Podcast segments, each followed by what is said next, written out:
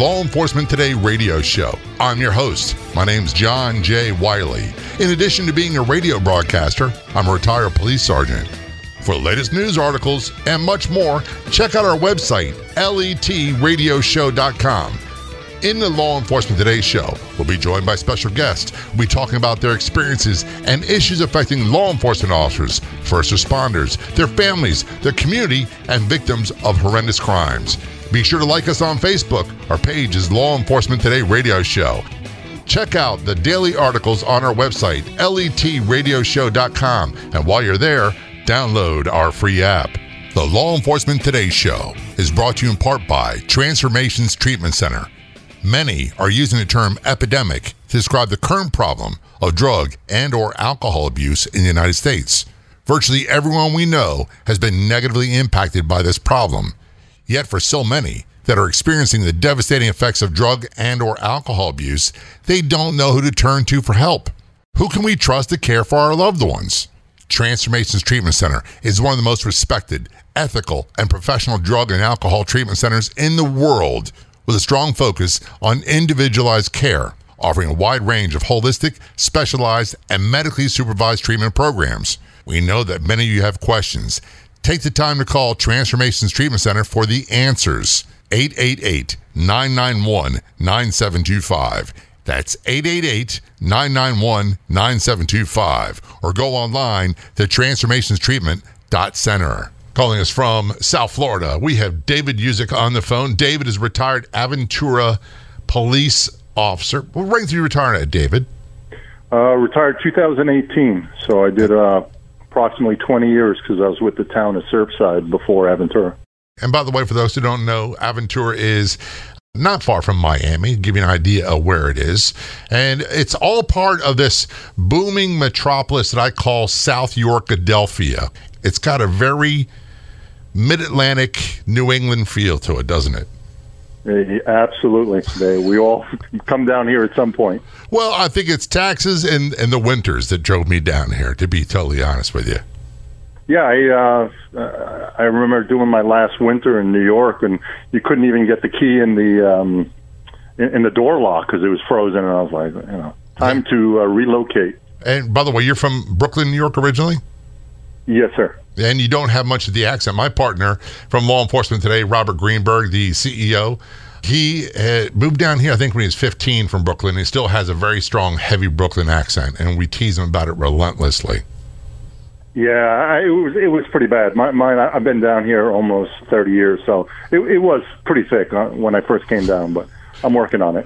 Well, after retiring, one of the things that David did is he wrote a book. Tell us the name of the book, where people get more information the book is called The Giant Killer, and I released it three months ago on Amazon, and it's on all major book retailers. And there's a very interesting story. This is, I don't want to say it's not fiction, but it's based on a, a true, realistic experience.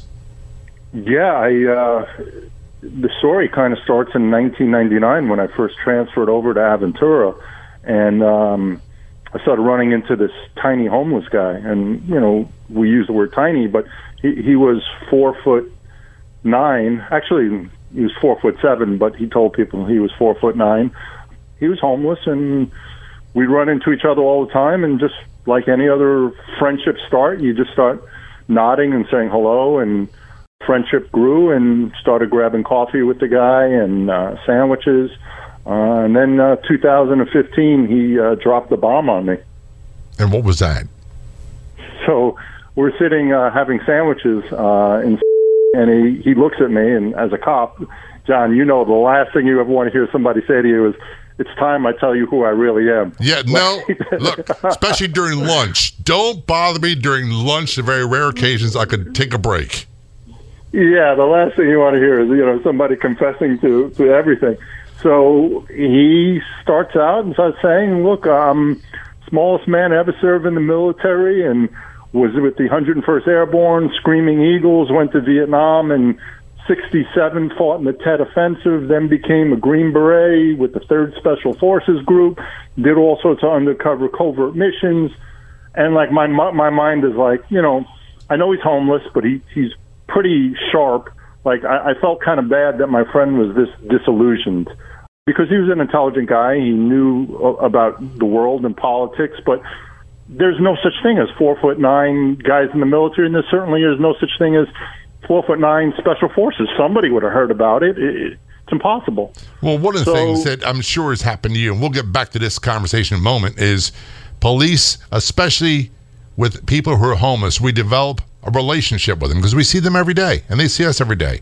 But it's not unusual for them to make far fetched claims because a lot of them have drug, alcohol problems, and mental illness problems. And some of them are just paranoid, they're delusional. Did you ever wonder when he started making these claims that maybe he was out of touch with reality? Hundred percent, hundred percent. Because you know you do have those cases with some people with mental illness where they just kind of float in and out of reality. Yeah, you know our homeless population. Listen, to me, a good cop is is a guy who walks the beat, uh, gets out of his car, and meets the people in his zones. So that's what I, you know, I, I always try to do, and you know, get to know. And they're great resources. You know, the, these people who are on the streets, they'll tell you everything if you become friends with them. They see things, they know things. You know, you can you can close out a lot of cases, open cases. So, um, you know, don't get me wrong. There's, you know, as, as cops, we know this. They can get dangerous too. There's yeah. the situations where you're friends with a person with mental illness, and then one day you catch them on a bad day, and it's on. Uh, I had a situation similar to that once where the guy who I knew just completely lost it and we ended up fighting for my gun, and it was a, a fight for my life. So, but we had a guy like that know, in our district. That the joke was, and I don't know if it's real or not. I met him when I was a rookie, right at the academy. Got assigned to the district, and, and a couple days I got to ride with someone, and he was manhandling a small block uh, Mopar engine. It's huge mountain of a man, and I'm not going to give his real name. And he was the nicest guy in the world. And he tried out for the then Baltimore Colts, and they said they cut him because he was tackling everybody. And he was the nicest guy in the world until he went off his medication. And when he went off his medication, started drinking alcohol, everybody had to fight him. And he put you in the hospital and not remember. Yeah, yeah. And, and, and not, not even mean. He's probably, you'd see him in the hospital and he would have no idea of what just happened. Um, but, you know, it, it, those are dangerous. Those are dangerous, dangerous encounters for cops. And, you know, it's cops do get hurt. People, you know, they think we're in fights, and wow, I mean, I can't tell you the list of injuries that you know I had. My you know guys I've I've worked with had, and everybody's had their knees popped out, their shoulders popped out, broken hands, broken feet. You know, you're in chases, you're jumping over fences.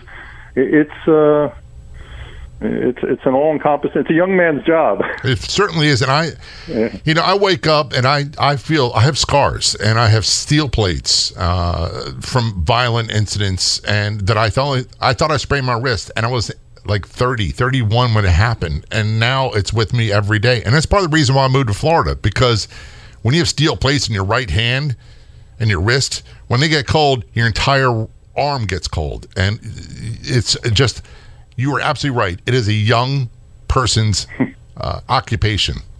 The, the, road, yeah, the road. I mean, you, the, the normal progression you really should, you know, for any new guys who want to be cops is do your time on the road, have your fun, you get in your chases, have your, but try to get into, you know, office job as you get an older detective, you know, learn a skill and let the young guys do the chasing.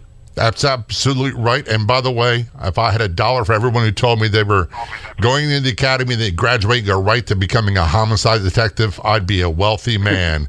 That's not the way it works. Most departments, you wind up going to what we call patrol and in, you hump a radio cars, what we call them, and you handle calls. And that's how you learn how to be a police. And that's how you learn how to investigate. And that's how you learn how to have communication and conversations with people on your post, especially the homeless people, people living on the fringes of society, those with mental illness, substance abuse problems.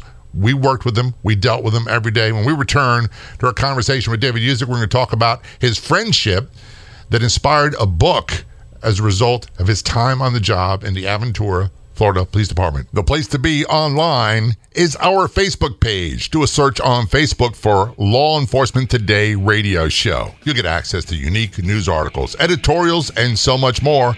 That's Law Enforcement Today radio show on Facebook. Don't go anywhere. We'll be right back. There's a huge amount of interest in true crime story podcasts. So we started a new one called True Crime Fighters Podcast. Very few of the True Crime Podcast tell the stories of the heroes that fight horrific crime. Whether it be law enforcement officers or everyday citizens, we tell their stories on the True Crime Fighters podcast. Each episode, no longer than 15 minutes. Do a Google search for True Crime Fighters Podcast. Subscribe today for free, or be sure to check us out on Facebook.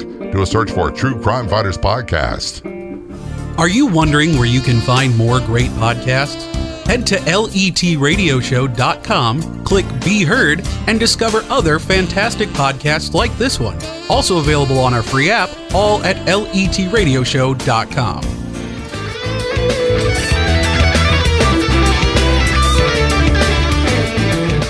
Return our conversation with David Usick. David is retired from the Aventura, Florida Police Department, just outside of Miami. And David uh, wrote a book. The book is called Giant Killer, correct? The Giant Killer, yeah. The Giant Killer. It's available on Amazon. Google it, you'll find it. And a lot of people would think, David, that you making a friendship with a man who's a homeless guy in the area patrolled is unusual. And it's not unusual. Uh, those are people that we saw all the time, every day, and had communication with every day. Homeless people, prostitutes, people with drug and alcohol problems. Uh, those are the people that I tried m- most of my time to try to help. Yeah, I mean, it, it's, you know, it's obvious that if, if you can intercede and kind of get these people back on the right path, and you don't have to arrest them, or and people don't have to get hurt, or you know, so to me, it's just you know, doing a little bit of work up front could probably save you from having to get into a bad fist fight.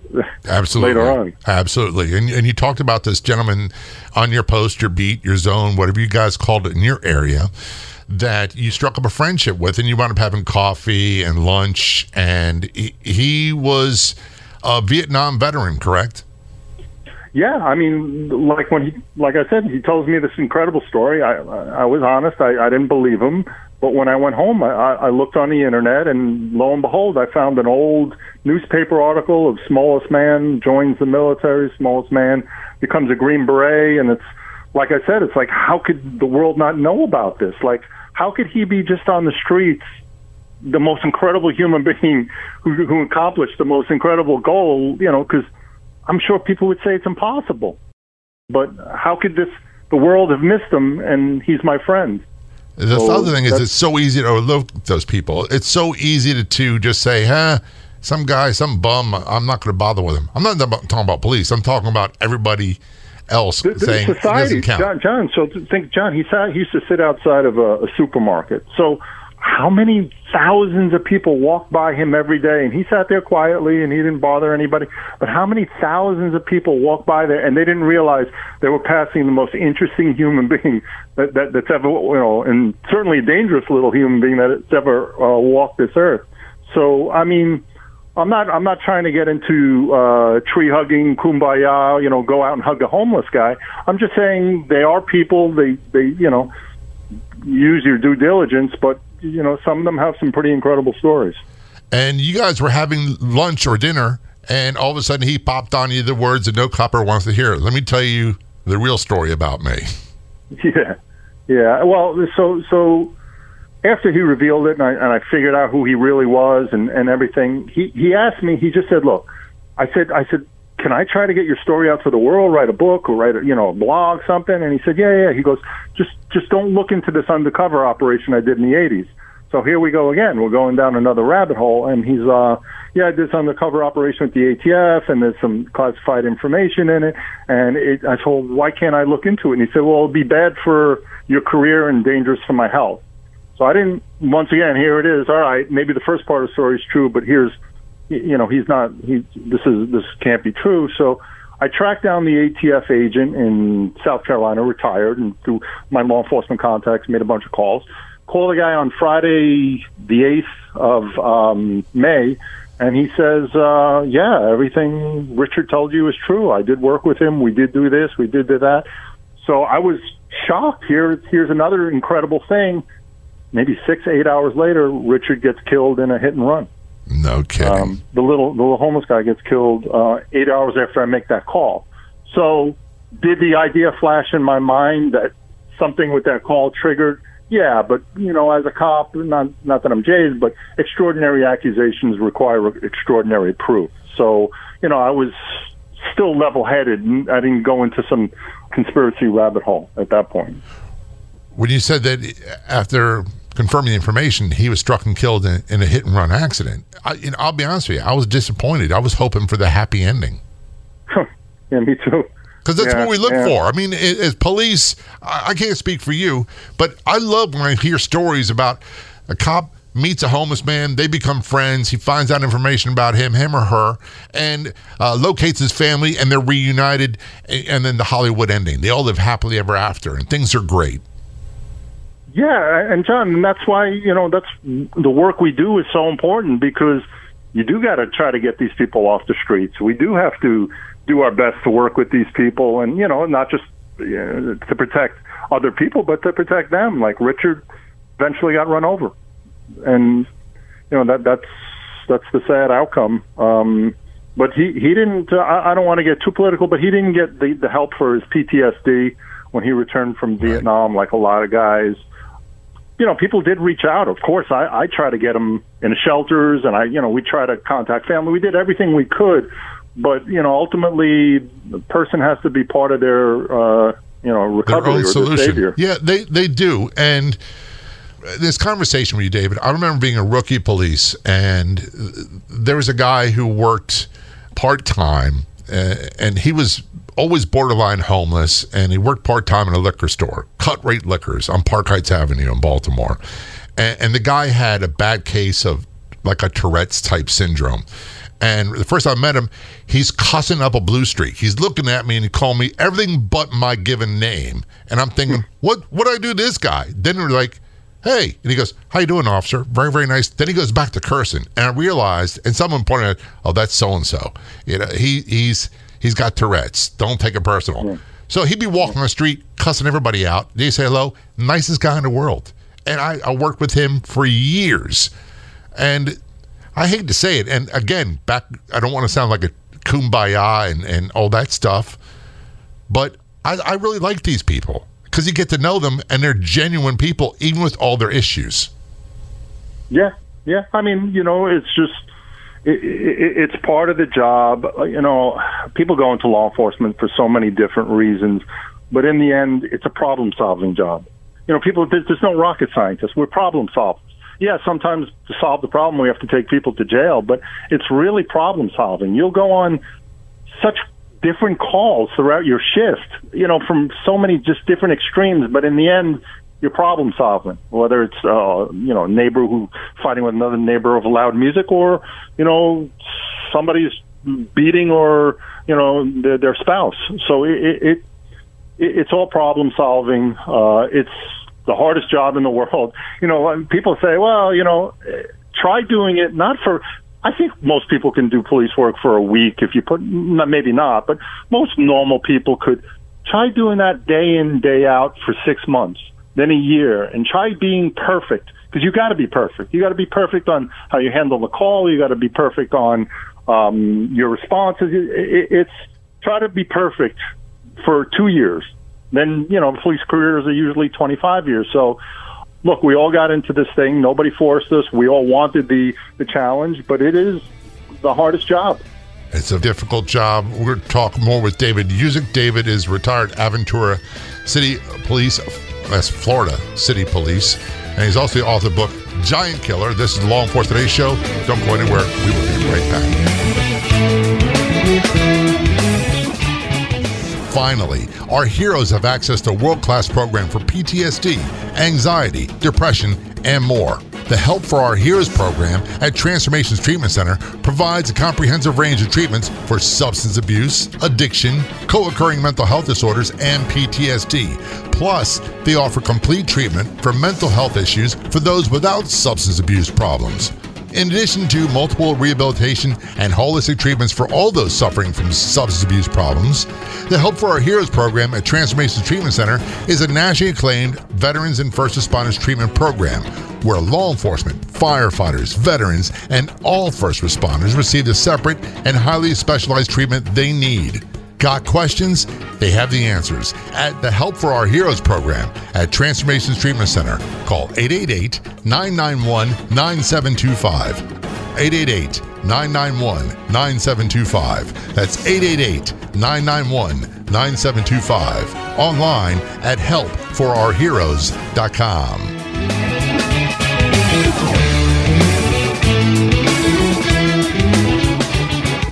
This is Law Enforcement Show. Back to our conversation with David Usick. David is retired Aventura, Florida police officer. He's also an author, author of the book The Giant Killer. You can do a search at Google for The Giant Killer, and we'll talk more about the book a little bit later on. Before we went to break, Dave, we started talking about policing and how you have to be perfect. And I'll be honest with you, there were times where I was not, that the stress, the violence, in particular the violence, got to be too much. And I said or reacted in ways I probably wouldn't have otherwise.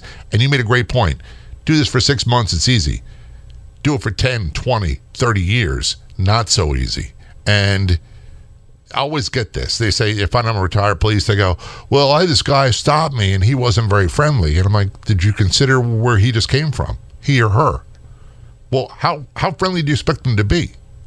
And they can't answer that. Well, all I know is he was a jerk. And so what I'm getting at is I think Hollywood has ruined a lot of our perception about policing. And a perfect example I give is these Die Hard type movies where a, a cop has to use force or gets in a fist fight or uses deadly force. He's got some smart aleck funny statement and he's knocking down beers with the guys and he's normal after that and back to work. Uh, and that's not the reality. No, the best way I can describe it for somebody who doesn't know what it's like to work is it's like working in a nuclear power plant and you're getting doses of radiation, dangerous radiation every day and you don't know it. You don't feel it, you don't realize it. It's it's the the the frog in the the boiling pot. The pot is boiling so slowly, you don't realize the damage it's doing to you. This negativity, the stress, the the the, the trauma, the things that you see like there's parts of this job that are just so devastatingly tough mentally. And you know, people, oh, what was he talking about? Well, I don't know, man. But what about you know the guy whose whose wife and kid just got killed in a car accident, and you got to go to his house and make notification? How do you even start that? That's How do you even knock on ever. that door? Like, I, I had to do noti- death notifications of people died in car accidents out of state because we did them in person. And there's, I remember being 21 out of the academy and doing this and let someone know their their 30 year old son had been killed in a car accident. What do you say? How do you act? Right. Right. I mean, like this, they don't teach. There's nothing in the academy that there's no way you can. So, so then the other the other part of the job, and and I don't want to go too dark or negative, but I just want the audience to know what's really police work. Police work is the most honorable job, and if you do it right, and if you're professional, it is the best thing you can do for your your community. But there's a price, and the price is every once in a while, right before you go to sleep, for no reason sometimes you'll see a flash of something you saw so horrific, you know that that you can't. It's it's in your brain. It, it's it's embedded in your brain. You saw something.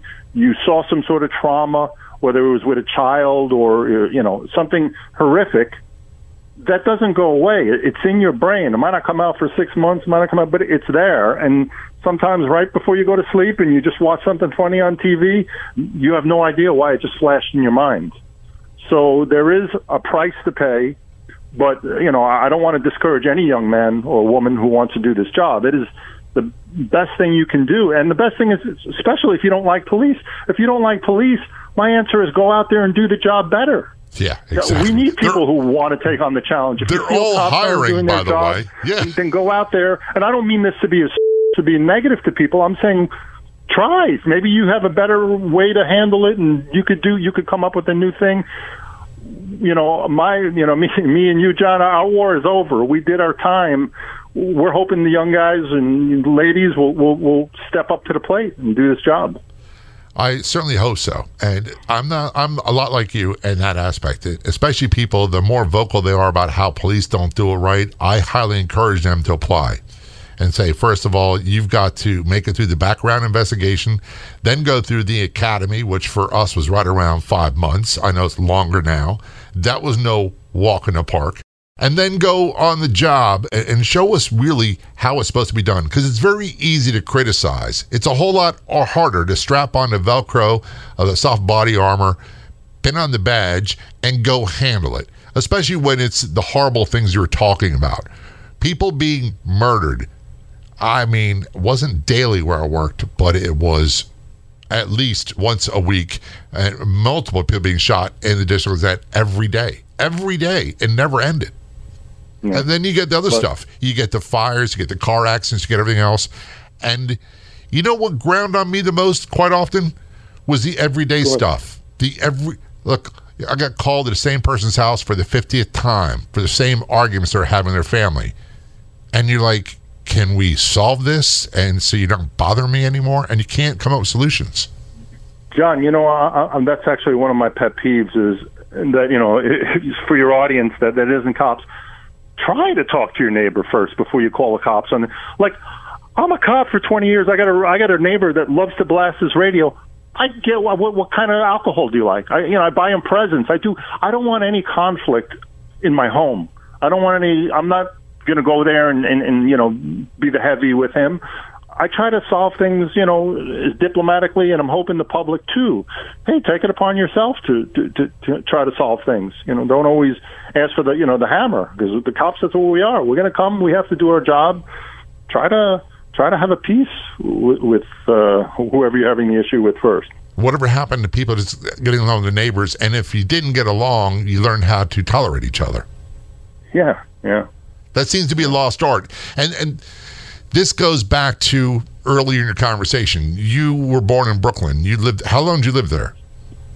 Uh, I moved uh, to Florida when I was 21 years old. So okay. I went high school. I, I played college football for the University of Stony Brook and then I uh, I was working for a trucking company. They needed a, an agent down in uh, South Florida, and I was like, oh, sounds like a better idea than New York. Absolutely, I understand. One of the things I did like, uh, most of my family when they immigrated from Ireland, they settled in New York in North Jersey. I was born in North Jersey. They were in Long Island.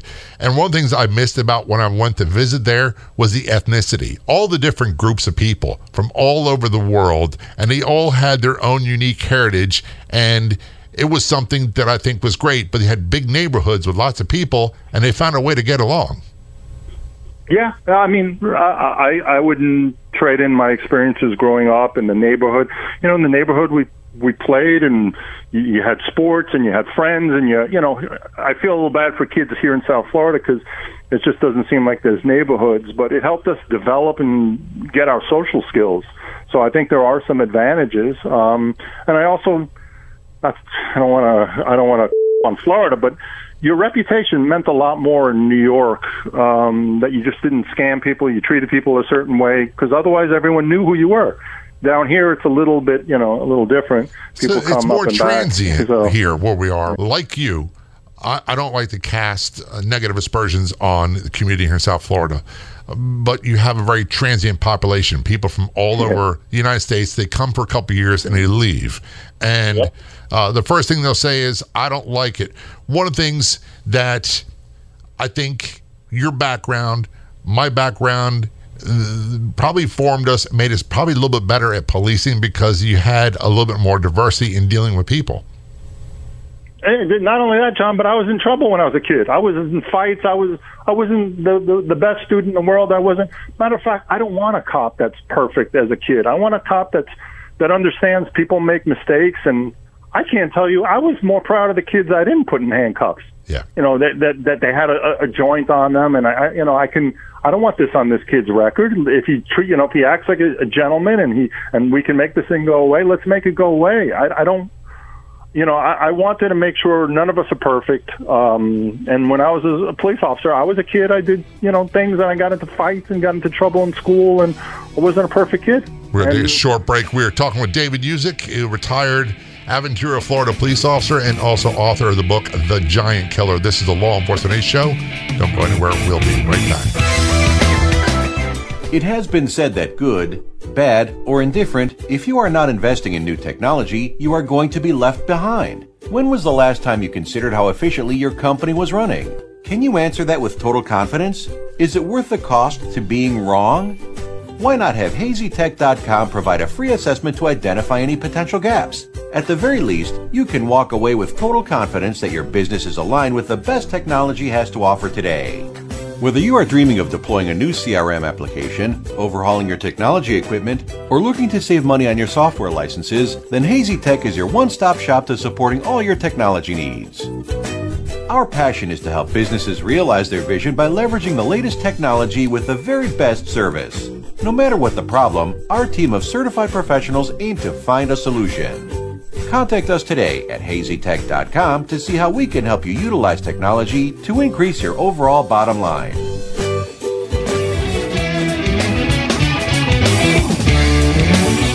This is Law Enforcement Today Show. I'm John J. Wiley, retired Baltimore police sergeant, and my guest today is retired police officer David Usick from the Aventura, Florida Police Department. He's also author of the book The Giant Killer many cops I've talked to, I've known over the years, when we retire, two things that seem to be a, a theme for us is one is we're going to write the great American novel because we have all these great stories, and the other one is uh, I'm going to open up an Irish pub or something of that nature.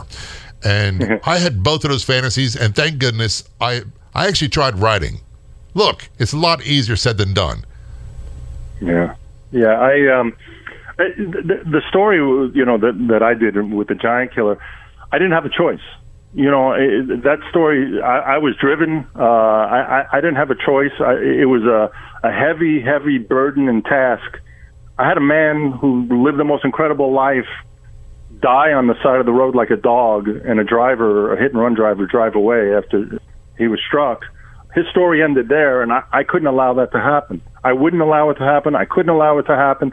It, it's a cautionary tale uh, of how we treat people, our homeless, our vets. His story, his life was too incredible. It's too important. I, I didn't have a choice, but but it was a heavy burden. You know, it, it, it took a lot of time. I'm glad you took the time and the effort to write about him because you're you're so right. We have so many people. I say this all the time you could be standing in line at the grocery store with our masks on, of course, and the person in front of you could have done the most incredible things and is an absolute hero. It could be a man or woman, retired law enforcement, firefighter, EMT, military veteran, and you just don't know their story, but it's so easy to judge people on their appearance. There's an old saying I see quite often. You know, the old man you see shuffling around town with the Vietnam veteran hat on is probably far more bad blank than you ever were in your entire life. And they got treated so badly when they came home. Yeah, I mean, it's I, I, I'm not working now as a cop, but I'm assuming that is that similar feeling uh, of stress of you know a country that's turned their back on them, the Vietnam vets, and now the cops serving. Regardless, you know, whatever aisle you sit on, whatever side of the room you sit on, we have to work together. We have to stop throwing. This is an all-out brawl. What's going on in this country, and we have to stop throwing punches and work together. It just has to. You know, I know everyone wants to get that last punch in in the middle of a brawl, but you got to just stop. We have to disengage and just stop throwing punches. At some point, it would be nice if that happened. I don't. I'll be honest with you. I don't see it happening anytime soon. I, I, I hope. I, I mean, I, I hope because it's. um you know, the, the thing, I had a saying I used to say uh, with a buddy of mine who ended up becoming a chief of police, and, and we used to always say, you know, life is tough enough as is on its own. Don't go out of your way to mess with people. People's families, they get, you know, someone gets cancer, they, they have to take care of an elderly, you know, parent. There's a million things life will dump on you. When you're young, it's the greatest thing in the world, but life is tough. I'm not saying it's bad. It's the most precious thing. It's the greatest thing. And let's not get turn this whole thing into life is the best. You know, it's it's it's amazing ride, but it's tough. And and treat people nice. That's all. It's very easily said than done. And for me, it's very easy because one of my most important priorities after all the violence of police work, and you know what I'm talking about when I say that, And, and it's not that I went through the worst of, of anybody ever. It's not that at all. It's not a comparison thing. But after all that, what I want the most is just peace and quiet. And I want to live a peaceful life. Sleep to me is very important because, like you said earlier in the conversation, there are plenty of nights where I start dozing off and, and all of a sudden I hear a gunshot right next to my head and I'm wide awake. And of course, no one's shooting at you, but those things, it's as if you're right in the middle of it. Uh, and like body cam videos and, and dash cam videos and all this stuff that we see on the news now and in social media, I can't even watch that stuff, David, because it, it's like I'm back on the street again. John, John, I don't, I don't watch police stuff. I don't watch police things. I don't look at police because I can't. I did my time. It, it, it's stressful. Uh, I, I need peace. I just want peace, man. so I'm, I'm hoping that maybe we can find some way to say, listen, and here's something else. I ha- a, a bone of contention for me. It's really bad right now, politics wise. Current anti-police climate is very bad, but this is not new. This is stuff that when I was young, because I'm older than you, in the 60s and 70s, in particular in New York, it was a really bad place. We had police being shot, we had bombings, we had drugs, we had political terror groups, we had all of it. And we found a way to get through it. And now we're back at it again. We're not we're not learning from our history. It's, if we do not learn from it, it's 100% going to repeat. And we're going to go through the same struggles and that they went through in the 60s and 70s. And here we are again. And, and lots of good people are going to get killed and hurt and unnecessarily. So. Yeah, and I'm sure nothing. You grew up nothing. that, that pendulum, that pendulum, for some reason, does not stop swinging and doesn't just sit and just relax. It, it goes from extremes. I remember going to visit, like I said earlier in the interview, visit family members and, and relatives in New York City and Jersey and Long Island and Queens and all that stuff. And back then in the 70s, you did not ride the subway. You did not go to Times Square. I'm telling nope. you, you were taking no, your life in your hands, and I'm afraid that's where we're returning to. Sure. Yeah, that's exactly. And then, and then once again, they're going to turn to us to to come back. You know, step out of the, the corners and, and and step back into the light. And I wish I wish we didn't have to go through this as a country, but I can't. There's nothing I can do to wake people up. You know, there's it's it's I, I, I uh, you know people ask well what, what's changed and what's I think with social media it it it we're not ready for that technology to be able to instantly say things that we think in our brains instantly. I think it's it's just a technology as humans we're not ready for, for yet, and it's throwing everything off. It's just making everything worse. I think everybody just has to take a step back, take a breath, and you know just just start start de-escalating. That's a great idea. And by the way, that's not just a New York thing we're talking about. So don't be lost in that or focus on that. It's not a South Florida thing, it's a national thing. As a matter of fact, I was talking with a good friend of the show, Amanda Coleman, the Irish Angel. She's in Dublin, and they're having a lot of same problems now in Ireland that we are encountering in America because it's of social media. It is like growing. Yeah, yeah, it's it's it's spreading around and people see, you know, they see other people acting a certain way and they think it's okay. And uh, I don't, I don't know the answer. I wish I had something wise and I wish I could tell your listeners I have a great idea, but I don't. Well, how about this? When you do have a great idea, let me know. We'll bring it back on the show and we'll talk about it. Before we run out of time, I want to let people know where they can get more information about your book. It's a fantastic story called The Giant Killer. So, so right now, um, the biggest platform we're on is Amazon. We're as a paperback and also as an ebook. If you have a Kindle, whether you want to read a paperback or, or an ebook, it, it uh, thank God it's been selling well enough that it was a number one bestseller as uh, Vietnam biographies. So the book is is doing well. The reviews are going great. I'm hoping your audience will check it out, whether they want to look at it from walking through an uh, police officer's shoes to see this incredible story, or you want to know more about the smallest man to ever served that became a Green Beret captain and won the Silver Star, two Bronze Stars, and two Purple Hearts. You're talking about, you know, the baddest little dude to ever walk the, the face of this earth. So it's for whatever reasons you want, is you know I, I do go into the PTSD and and the the mental illness uh, and, and parts of the book to try to address and get people help and explore it. But uh, it's an action story. You know, it's it's you're going to be walking in the jungles in Vietnam with the smallest man and see see how his world was. And and then you know what? That this, that is my last advice for the people. You, you ask me for something. If Richard Flaherty can do it, we can do it. If Richard Flaherty at four foot nine can accomplish these things, certainly as a country we can accomplish things, and people can come together and work together. This man did the impossible, and I'm asking everybody, you know, to do half of what Flaherty did. Thanks so much, Dave. Very much appreciated. Thanks for being a guest on the show.